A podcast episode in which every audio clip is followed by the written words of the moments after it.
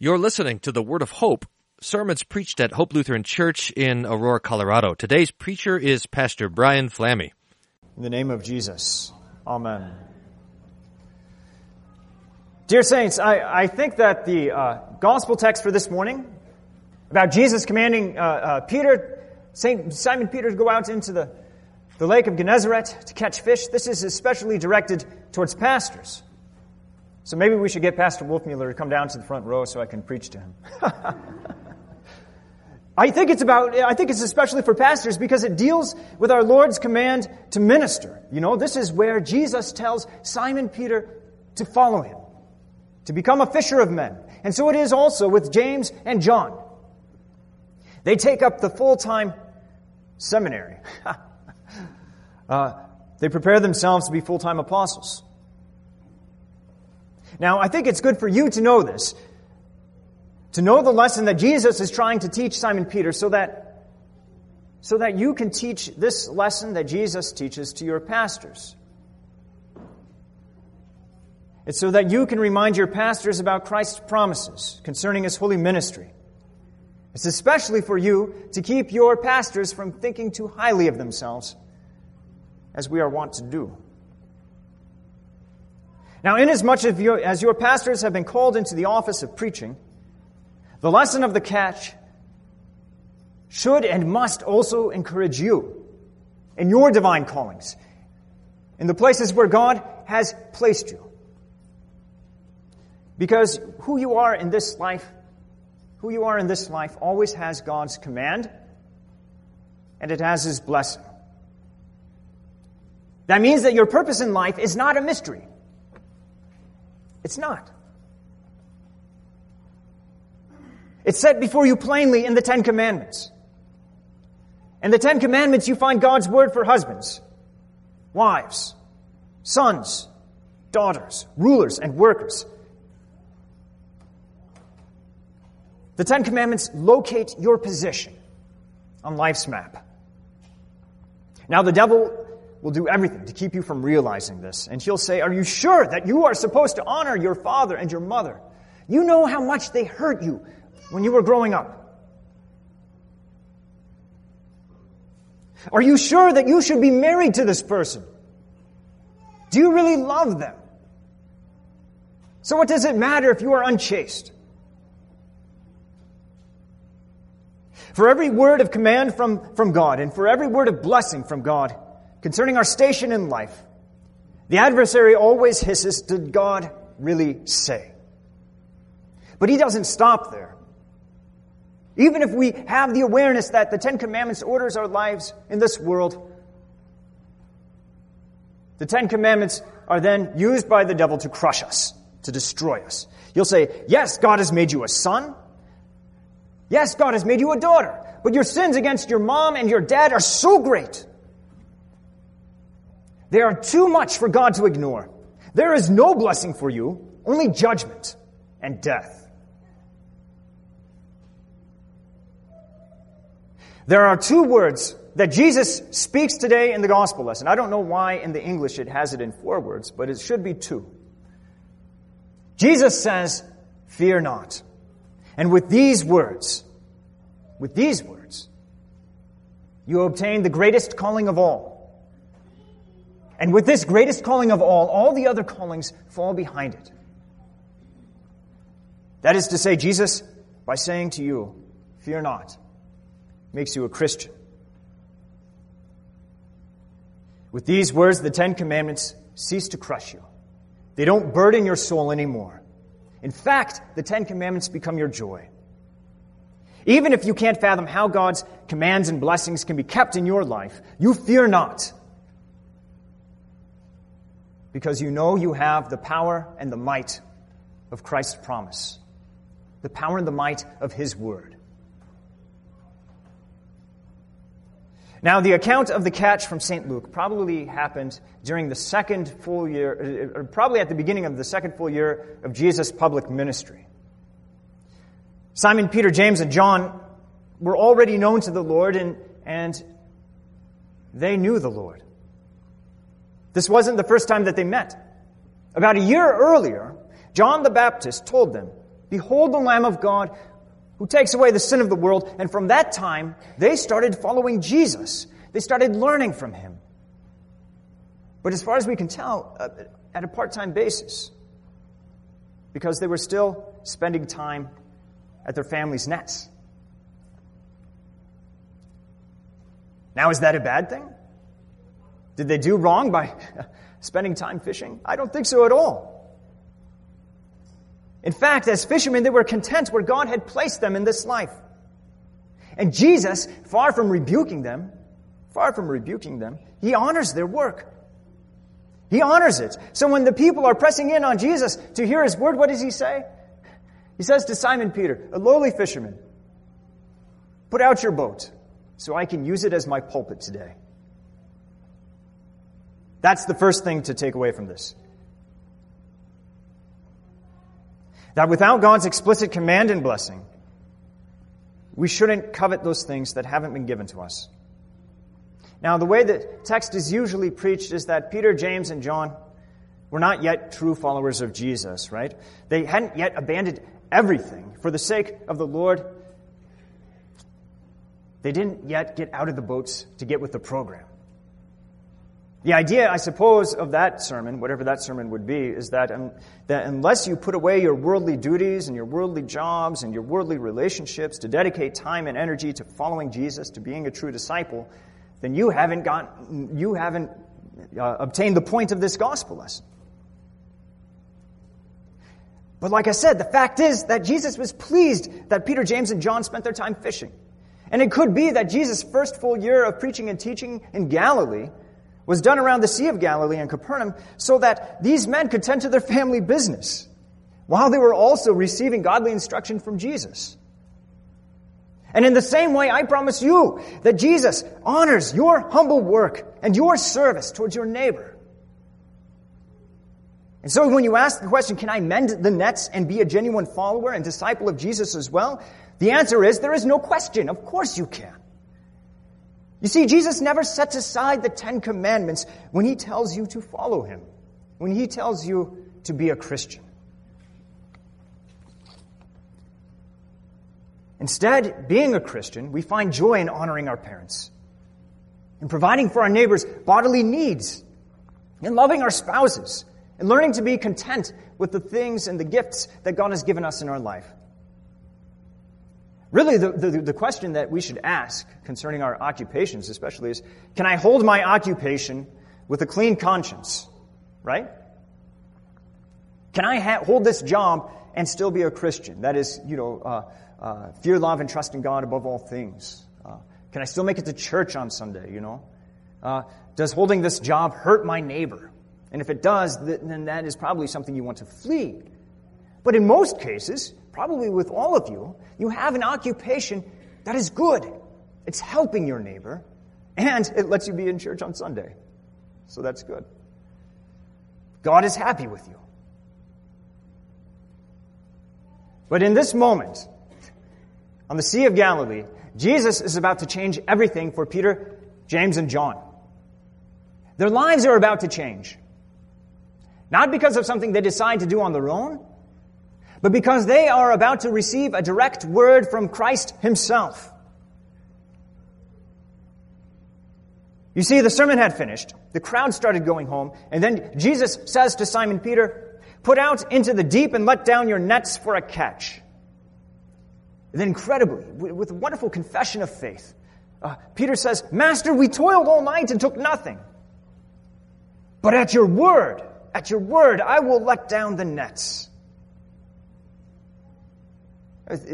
Can you imagine this? So Peter is the expert fisherman. He's been doing it his entire life. His probably his parents had been fishermen, and the parents that had become before them.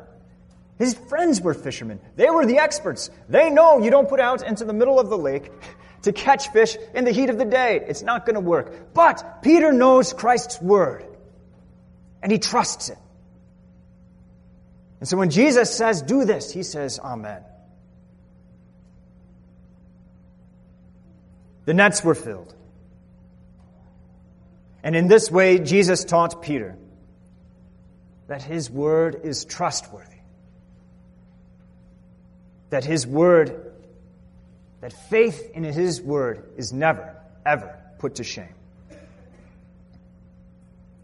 Now it's incredible that as soon as Jesus vindicates His Word and vindicates the name of the Lord before these men, the devil is soon to spring on Peter, right? He, he mounts the greatest attack of all. He magnifies in Peter's conscience every sin that he had ever committed, and then he reminded Peter, "Do you see whose presence you are standing in? This isn't just a man. This is the Lord. This is God Himself. Who are you to stand here in front of Him?" And just like that, Peter forgets every ounce of kindness that Jesus had been showing to him that whole day. And so at that moment, Peter knew nothing but the terror of judgment and the weight of the law that was crushing his soul. And do you know what he said? Did you know that we have the same temptation to say it also? Peter said, "Depart from me, for I am a sinful man, O Lord." Now, is Peter right? Does he, does he deserve to be in the Lord's presence? Of course not. But the right fear that he deserves and the right judgment that he deserves is set aside. It's set aside when Jesus says, "Fear not." Jesus teaches that when God draws close to you in the person of His Son, through the flesh and blood of Jesus, it's not so that you will hear words of judgment. It's so that you will hear words of promise and mercy. You see, Jesus takes the problem of Peter's sin upon Himself. Jesus desires Peter's judgment, to suffer it. And because Jesus suffers for Peter's sake, in about two years, you know what would happen as He is nailed to the cross. Because Jesus takes that on Himself, there is nothing for Peter in that moment from God except words of comfort. Not only does Jesus set aside Peter's guilt, He then gives him a new vocation. He tells him to be His apostle. He says, "From now on, you will be catching men." Now, here is the point. Peter has received the word of the Lord. He has a new calling in life. He's going to catch men. With what net? The net of the gospel. The very words that Jesus had just used to set Peter's own conscience at peace. And so Peter, James, and John leave everything to follow Jesus, to learn how to cast this gospel, and to become fishers of men. They had Jesus' command, and they also had the blessing of seeing how Jesus' word cannot fail. That when Jesus says, "Put out into the middle of the lake for a catch," that He does not lie. And so that just as the word, the word of the of the net was filled with, so just as at uh, His word the nets were filled with fish, so also at His word, the grace of the Holy, the uh, his, so also at His word. The Holy Christian Church is filled with saints. Now, this is a beautiful and comforting lesson, and it's one that your pastors, in the weakness of their flesh, that we're always doubting. You see, like uh, uh, Peter, James, and John, your pastors, and you remember this probably when you tried calling me two years ago, and you succeeded, thanks be to God, uh, that pastors are also called by God into the office of the holy ministry. They have a word from the Lord to cast the net of the gospel into the world from the pulpit to catch sinners so that they can be saints, members of the Holy Christian Church. But when we try this, what happens? What do we see? Oftentimes, the devil will hold before us all of the failures of our fishing attempts, right? Uh, that we'll toil all night and take nothing. And so we'll preach the law to sinners, and we see sinners hardening their hearts. We'll preach the gospel to the despairing, and then we'll see the despairing say to themselves that it's not true that Jesus' words of comfort can't possibly be for them. We'll look at the trend of churches here in the United States and say to ourselves, the membership and participation and giving are all down. What are we doing that's wrong? Could it be that we're using the wrong kind of net? Maybe the Word of God is not enough. Maybe we should switch out the net for a rod and a lure and entice people in uh, with something that's more comfortable and familiar than the gospel. This is the attack of what we see with our eyes. And it pits us against Christ's promise that His Word is enough, it is sufficient, that it alone remains forever. But there's another attack, and this is the second one is of the flesh. You've probably had a suspicion, and I'm going to confirm it for you right now, that your pastors are sinners. Surprising, right? And it's good that we know it. And that when we sin, that you tell us about our sins so that we can repent, just as you also repent when you hear about your sins, because we are like you, just Christians.